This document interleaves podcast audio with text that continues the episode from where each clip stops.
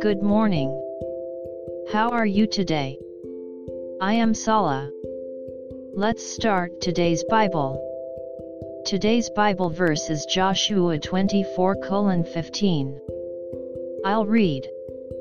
If you are not willing to serve him, decide today whom you will serve, the gods your ancestors worshipped in Mesopotamia or the gods of the Amorites, in whose land you are now living. As for my family and me, we will serve the Lord. Amen.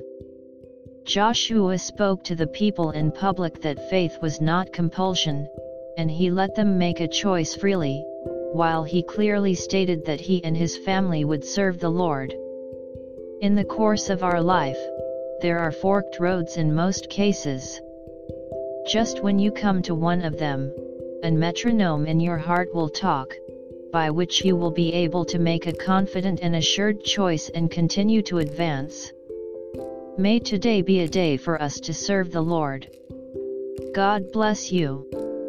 See you tomorrow.